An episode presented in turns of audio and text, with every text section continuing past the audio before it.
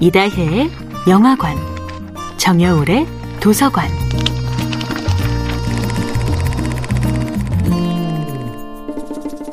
안녕하세요. 여러분과 아름답고 풍요로운 책 이야기를 나누고 있는 작가 정여울입니다.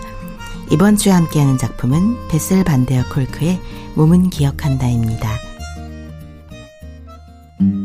나의 상처가 우리의 상처가 될 때가 있습니다.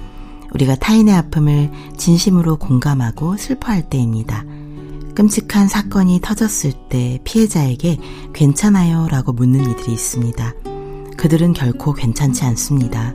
자신의 마음에 어떤 상처를 입었는지 스스로도 이해하지 못할 때가 있습니다.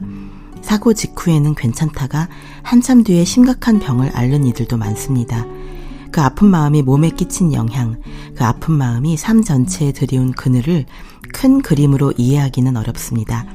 과거의 트라우마가 삶에 어떤 영향을 끼쳤는지, 인생과 세계를 인식하는 방법을 어떻게 바꾸었는지를 이해할 수 있을 때 더 이상 과거에 짓눌리지 않고 트라우마로부터 해방될 수도 있습니다. 베셀 반데어 콜크의 몸은 기억한다는 아직 외상후 스트레스 장애가 병으로조차 인식되지 않았을 때부터 그 증상의 심각함을 깨달은 정신과 의사 스스로의 경험을 이야기합니다. 저자는 1970년대부터 외상후 스트레스 장애를 연구하고 트라우마가 인간의 신체에 실질적으로 치명적인 해악을 끼친다는 것을 밝혀냅니다. 보통 사람들은 위험하다고 생각하지 않는 순간에도 트라우마 환자들은 비상사태로 인지하고 극도로 불안해합니다. 예컨대 성폭력의 트라우마가 있는 사람들은 가해자와 약간 비슷한 체격을 가진 사람만 봐도 극도의 공포를 느끼게 됩니다.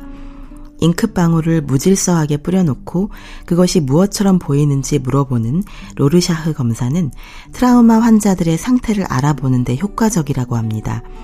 베트남 참전 군인 빌은 로르샤흐 검사에서 어떤 카드를 보고는 이렇게 소리칩니다. 이건 제가 베트남에서 폭파당하는 것을 목격했던 어떤 아이의 모습입니다.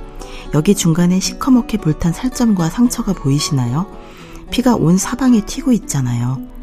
트라우마는 이렇게 세계를 인식하는 방식 자체를 부정적으로 변화시키는 것입니다. 우리는 트라우마 환자의 이러한 감정을 이해하고 공감해 주어야 합니다. 나의 상처가 우리의 상처가 될 때 트라우마는 더 이상 고립된 증상이 아니라 공동체가 함께 풀어가야 할 공통의 과제가 될 수 있습니다. 정여울의 도서관이었습니다.